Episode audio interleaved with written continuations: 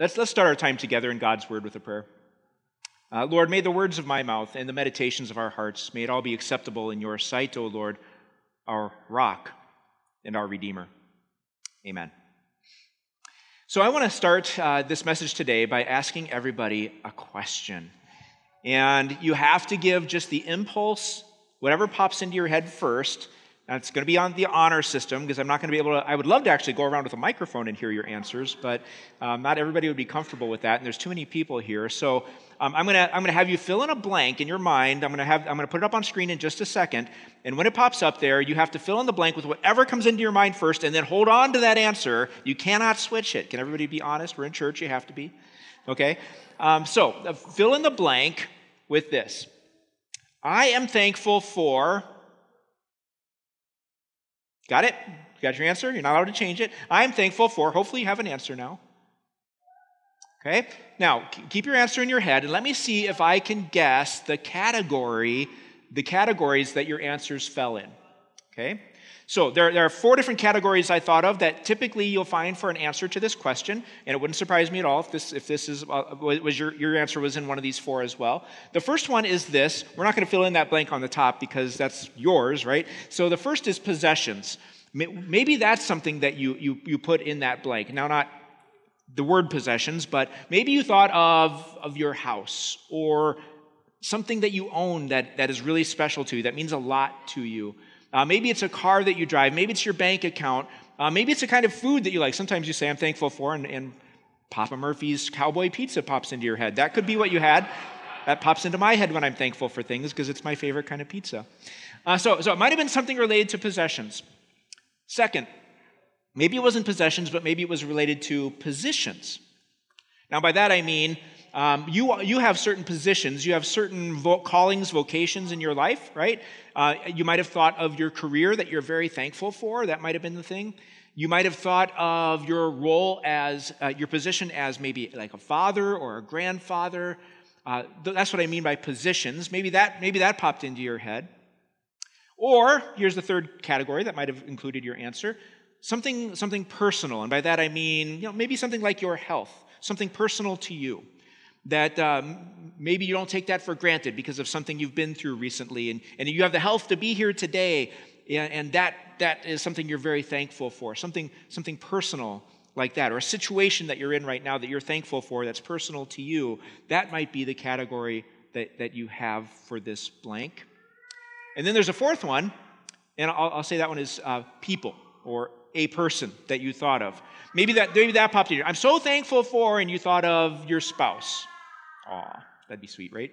Um, or you thought of your child or your children, or you thought of uh, your parents, or you thought of that really special friend that is always there, has been there for you for so long, and you're so thankful for that friend, and that's who popped into your mind. I'm thankful for, and their name is what popped into your mind first. Okay, now, now here's the honesty part. If I covered your blank with any of those four categories, raise your hand real quick. It's okay. Yeah, that's, that's a vast majority of the people that are here. And I, I, I guessed right. That would have been embarrassing if nobody raised their hand. But um, now, what, what, what I didn't mention, there is a fifth category that I would suggest is the most important one. And most of us didn't guess it. And I'm not, I'm not putting a guilt trip on you. If you would just come up to me randomly and say, Pastor Michael, quick, fill in the blank. You're thankful for? I might have been the pizza. I don't know. Um, but but that's those are the things that are right in front of us. Those are the things that we see and experience every day, the people that we see each day. So of course, those are the things that often pop into our minds first. However, through our message today, I hope and I pray that by the end we're going to have a different answer in our mind. That, that we will fill in that blank instinctively in a different way. What I hope that we're going to be able to do by the end of the message today is that we will thank God for, and we'll fill in the blank here with God. Thank God for God. Now, I know there aren't any bulletins or things to, to, fill, in, to fill in blanks, but uh, mentally you can remember thank God for God. Um, so, we think of God's generosity, we think of God's thoughtfulness, we think of God's um, God's uh, unconditional, unshakable, tender, loving mercy for us. And we've got a reason to thank Him, don't we? So often we, we, we see what's right in front of us and we fail to look up and to thank God. So many times we, we think about the blessings, but we don't think about the one who gives them. We thank God or others for the, these things, these blessings, but we don't directly thank God for Him and who He is. Or, or maybe we brag about a certain thing or person or blessing or possession, but we don't boast so much in the God who gives every good and perfect gift. And my prayer is that, that through our message today, as we focus on Scripture, that's going to change for us. Okay, so to help us do that, we're going to be zeroing in today on a psalm, uh, Psalm 92. And every time we have a, message like this, I know sometimes they might feel long to you, but there is not, there's just never enough time to fully unpack the scripture that we have before us. And it's true of Psalm 92 as well. So, could I ask you, um, in the next day or two, as part of your Thanksgiving, would you open up a Bible to Psalm 92 and read through it a couple more times? Think about what we talk about today and let it sink deep into your heart and mind. Okay? So, Psalm 92. This was a psalm that was written um, for the Sabbath day. And, and there's like 150 Psalms, and you would think that there might be other ones that were written for the Sabbath day, but the truth is, this is the only one that has that heading. The Sabbath day was Saturday, it was the seventh day of the week, it was the day God said you should rest. This was an agricultural society back in the Old Testament. They had to work really hard, really long hours. If literally, if you didn't work, you didn't eat because your, your crops would die or your animals would die and you would have no more food. And God said to those people in those circumstances, don't work for a day. Uh, what, once a year we shouldn't? No, every week, don't work for a day. That was an act of faith to, to rest, to stop doing all the work, and, and, and, while they're not working, they're not, they're not paying attention to the things, the work that was right in front of them, what were they supposed to be doing? This psalm tells us. Where was their fo- focus to be on that special day every single week? Look at Psalm 92. First verse says, It is good to praise the Lord and make music to your name, O Most High. It is good to praise the Lord. It is good to thank Him. It is appropriate. It is needed. It is necessary. It is good. The opposite of that is it's bad not to. It's bad not to acknowledge God and who He is and all that He's done. It is good to praise the Lord. Second verse says, proclaiming your love in the morning and your faithfulness at night. Proclaiming your love in the morning and at night. In other words, continuously praising God and acknowledging God for all he is and all he's done. Now, I don't know about you, but, but sometimes that's a challenge for me. I don't always remember to be thankful all the time. Do you? I can remember uh, uh about a month ago, I was on my way to the core for the, the morning worship service. And you know that roundabout at Northland and Richmond? It's it's pretty dangerous actually. So i was i was going into that roundabout. I was in the inside lane. There was somebody in the outside lane. And if you know how it's supposed to work the person in the outside lane can't just keep circling around. They have to get off if they're going straight there. And this person right in front of me circled right in front of my car. I slammed on the brakes and laid on the horn at the same time. And that person fortunately saw me. They also stopped. We didn't hit we were about four inches away from each other, and I'm, I'm, sitting right in front of this person's window looking up at the SUV. And, and they look down at me and they are angry at me and uh, give a gesture that indicates I was the idiot and I was the stupid one. Well, you can imagine what that did for my heart on a Sunday morning. Um, after this person drove off, though, I, I continued on my way to the core, calmed myself down a little bit, and I said a thank you prayer. Lord, thank you for not getting for, for me not getting in an accident there. I mean, we were slow enough, I don't think anybody would have been injured, but car damage, and I would have been late for church, and I would have been without a car for a while, and the hassle of it, and the insurance, and probably a deductible, and oh, I was so thankful that that, that accident didn't happen. And then, I, then as I drove another mile or so, it, it just it struck me. That's the, thirst, the first thing I've thought I've thanked God for today. Here it is, a Sunday morning, my favorite day of the week. I'm going to church to praise God. It's awesome. The, this was uh, a month ago and the weather was still good. Today was pretty good too. But um, it, it was a nice day. And I had not thanked God for anything yet until I was spared that accident. You that way too sometimes? That, that uh, our thanks to God is sporadic, periodic, only when something unusually good happens to us, but, which let's, let's be honest, that's not every day. But when that unusually good thing does happen, then we remember to thank God. And what this psalm reminds us is no, every morning, every night, constantly, we are thanking God for who He is and for all that He's done. And then verse 3 says this To the music of the ten stringed lyre and melody of the harp. Uh, back in verse 1, it said, uh, It is good to make music to your name, O Most High, to the music of this ten stringed lyre and the melody of the harp. You ever think about the importance of music in worship. Did you know that that is throughout the Bible? I, I did a quick search uh, in, on BibleGateway.com. There are over a hundred instances and verses, parts, that talk about using music to worship and praise and thank God.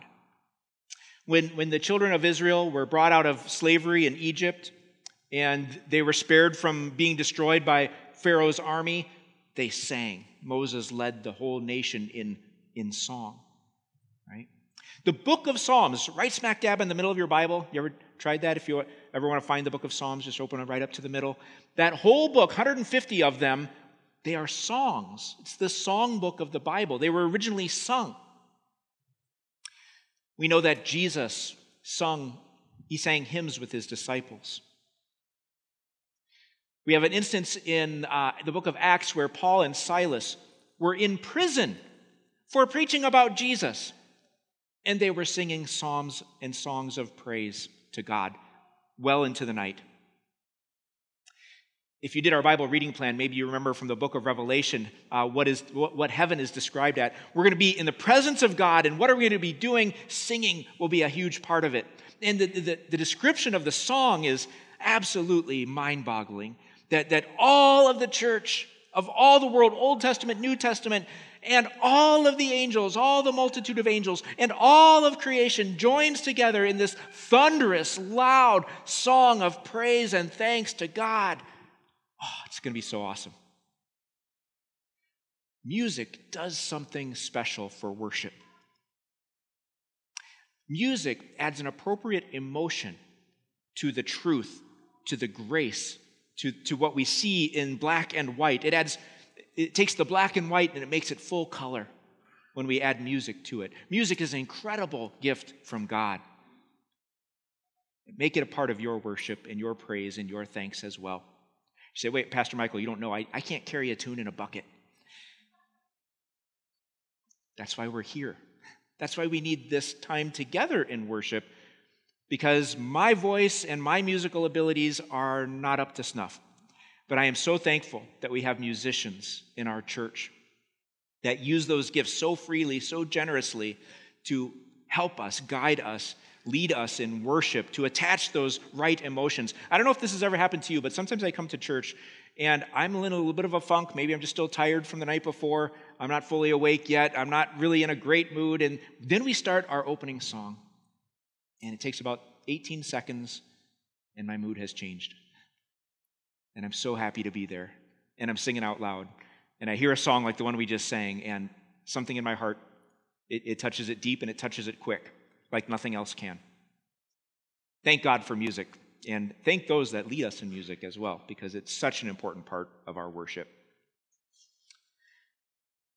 So, in those first three verses, thank and praise God. Do it constantly. Do it with the help of music because it turbocharges your worship and praise and thanks. And then look at the next verse, verses 4 and 5. What we haven't answered yet is why? Why should we do this? Well, verse 4 and 5 tell us For you, Lord, you make me glad by your deeds, Lord. I sing for joy. there it is again, singing. I sing for joy at what your hands have done. How great are your works, Lord! How profound your thoughts for his works, for his deeds, for what his hands have done, we thank and we praise God constantly and with music. And what has God done? Well, that's where we need to remember constantly. We need to review that regularly. Otherwise, we start to forget, it starts to fade. What has God done? What are the works that we praise Him for? Well, first of all, He is the Creator. He made you, He made everything around you. He made this, uh, this beautiful world and all of nature and the entire universe and how spectacular and massive it is. God made it all. That's a reason to praise Him and thank Him. The, the, complexity of your human body is a reason to thank and praise God. He is the creator. He did that. Praise Him. And then there's something else to praise Him for that's truly amazing. He is worthy of praise because He also redeemed us. In spite of who He is and what He's done, we have been bold enough to rebel against the Creator of the universe to, to not obey him in every way in our life. In fact, if we would even just narrow it down, let's just forget everything else God says and just talk about thankfulness. Don't we already have to admit that we've blown it? If holiness was determined by the level of gratitude and constant thankfulness in our hearts, if, if, all that's, if that's all you needed to be holy, wouldn't you have to admit you're not? I would. Okay, so we've broken God's laws in so many ways. We've, we haven't been thankful as God requires. So, what does God do? Kick us to the curb, you're out of here. No, God did something. He took action. Amazing works, amazing deeds. What did God do? We're about to celebrate it in about a month. He sent his one and only Son, God in human flesh, to do what we've failed to do. Jesus showed perfect gratitude. Search through the Gospels and see if you can find examples of Jesus' thankfulness, his praise, his worship of the Father, and you'll, you'll, find many examples of it. Jesus taught his disciples to pray. He would start and end his prayers with praise and thanksgiving. Jesus, when he would eat, would thank God first for the meal that they were about to receive. Jesus, one time, thanked that he was praying out loud so his disciples could hear how he was praying to his Father. And he thanked the Father for hearing him, for listening to the prayer that he was praying. Jesus, on the night he was betrayed, can't be a lot to be thankful for there, right? He's about to be tortured to death. Oh no, he still thanks God. When he gives the Lord's Supper, he thanks God. He gives thanks, and then he gives the bread, which is his body. He gives thanks and gives the wine, which is his blood. Oh, yeah, and then they sung a hymn before they leave and go out to the Mount of Olives where Jesus would be arrested. Jesus had a perfect heart of gratitude. And he had that not first and foremost to be your coach. That's how you do it, folks. Now go out and be as, as thankful as Jesus was. No, don't miss it. The reason Jesus was thankful and, and worshiped and praised God like that was for you, it was instead of you. He is your substitute, He is your Savior. Through faith in Him, His perfect gratitude is counted as yours. And if that wasn't enough, he didn't stop there. He knew that on your record is all that ingratitude, lack of thankfulness, lack of consistency. And so what, what he did is Jesus said, Father, that ugly ingratitude, their ugly lack of thankfulness, put it on me. I'll take the blame. Don't be mad at them. Be mad at me. I'll do it. I'll take it. And he did. It's the reason he went to the cross. He suffered there. He died there under the wrath of God, so you will never feel the wrath of God. Did he complete the work? We know he did because he rose from the dead on the third day. He ascended back up into heaven. He, he rules at the right hand of the Father. He is coming again, and he will raise us from the dead. We will live in the presence of God forever and ever and ever. This is your future, God promises. Are those amazing deeds? Is that something to thank God for? Always, no matter what.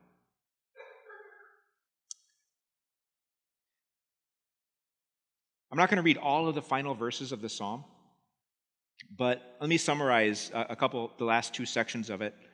In verses 6 and 7, it says, What I just described to you, um, does everybody get this? No. Fools do not understand. They will be destroyed forever. When he says, when he says fools do not understand, he means, yeah, they just, it's just hard for them to comprehend. No, they can comprehend it, they just don't receive it into their head and their heart. They don't believe it, they don't trust in it, and they will perish. They will be cut off from the presence of God. They don't have that substitute, that Savior Jesus because they reject him. What a foolish thing. But what about, what about the righteous? What about those who believe? In contrast, it says, the righteous will flourish, proclaiming, The Lord is upright. He is my rock. There is no wickedness in him. God is upright. What does that mean?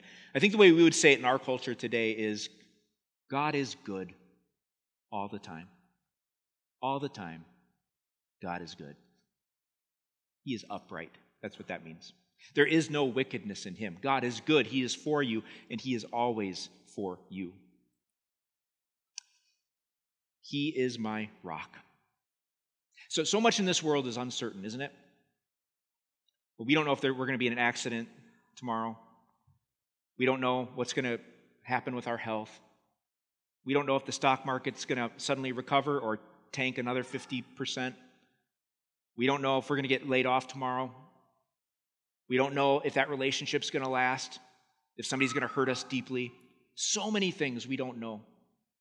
But we know for a fact God's love for us, the sacrifice of Jesus, the eternal life that is to come, that is the rock to build your life on. And so, my prayer is that today and every day, you will thank God for God. That you will remember to do that no matter what. No matter what is going on in your life, thank God for God. Because the truth is, possessions, we can lose them. And position, you might not always have it. Whether it's spouse, whether it's uh, your career, you might not always have that position. It can be lost. Your, your health, what's happening in your personal life, sometimes things can go wrong, can't they? Whatever it is that's happening in your life, you have a rock. You have something that never fails. You can lose people, but you'll never lose God. So thank God for God because his love never fails and he is the rock that you can build on. Thank God for God. And what do we learn in this psalm? Quick review. Thank God for God all the time. Thank God for God with music. Thank God for God because of his works, because you know what he's done. And as you thank God for God, know this you will be blessed. So as we uh, as we wrap this up, can I just give you two easy homework assignments? Um, so two weeks from tonight, uh, Pastor Jim will be leading us in an, a, a, Wednesday evening Advent service. He might give you another homework assignment. So this one covers us until that moment. Two weeks of homework, uh, but it's, it's, super simple. Two things I'd, lo- I'd love to have you do. Number one, would you thank God morning and evening, like the psalm says? So what that looks like is Wake up in the morning before you get out of bed. I know that's not when our mind is always clearest, but first of all, before you do anything else, thank God for God. Remember some of his, of his, works and his deeds. And if that leads you to thank him for some of those other things in the four categories, great, that's fine. And then in the evening, before you close your eyes for the final time for the night, would you once again take time to thank God for God and remember his deeds, remember his works? And if that leads you to some of those other four categories, that's great too. Try that every night for the next 14 days. Okay, that's part one of your assignment. Part two is this. In the next two weeks, when somebody asks you, How are you doing? Because people do that all the time, right? Instead of saying fine, would you say, I'm thankful? How are you doing? I'm thankful. Because I, I bet you they're going to ask you a follow up question. Oh, really? For what? For God. And now you have an opportunity to witness you can share your faith with them. Um, maybe you have an opportunity to invite them to church for our Christmas Eve service. In fact, let me show you how thankful I am. Come to me with, with me to our Christmas Eve service because we're going to hear about God's amazing gift to us in Christ. Uh, I hope you'll come with me. Which service do you want to go to? Okay? So, if somebody asks you, uh, How are you doing? You're going to say, I'm thankful. So, let's, have, let's just practice that one real quick. How are you doing, everybody? Perfect. Keep your eyes on your Lord. He is your rock. Thank Him always. Let's pray. Heavenly Father, uh, we are thankful. We're thankful for who you are and for what you've done. In this uncertain world, you are certain. Your love is certain. Our future is certain in you. Lord, we are thankful that you are good all the time. You are upright. Uh, Lord, we are thankful that, that we are secure in Jesus. Thank you for his gift. Thank you for his forgiveness. Thank you for a right relationship with you that you established. Thank you for the eternal life that we know is to come. Lord, we thank you for everything, for all of the eternal spiritual things that can never be taken away. We thank you now and always in the name of Jesus. Amen.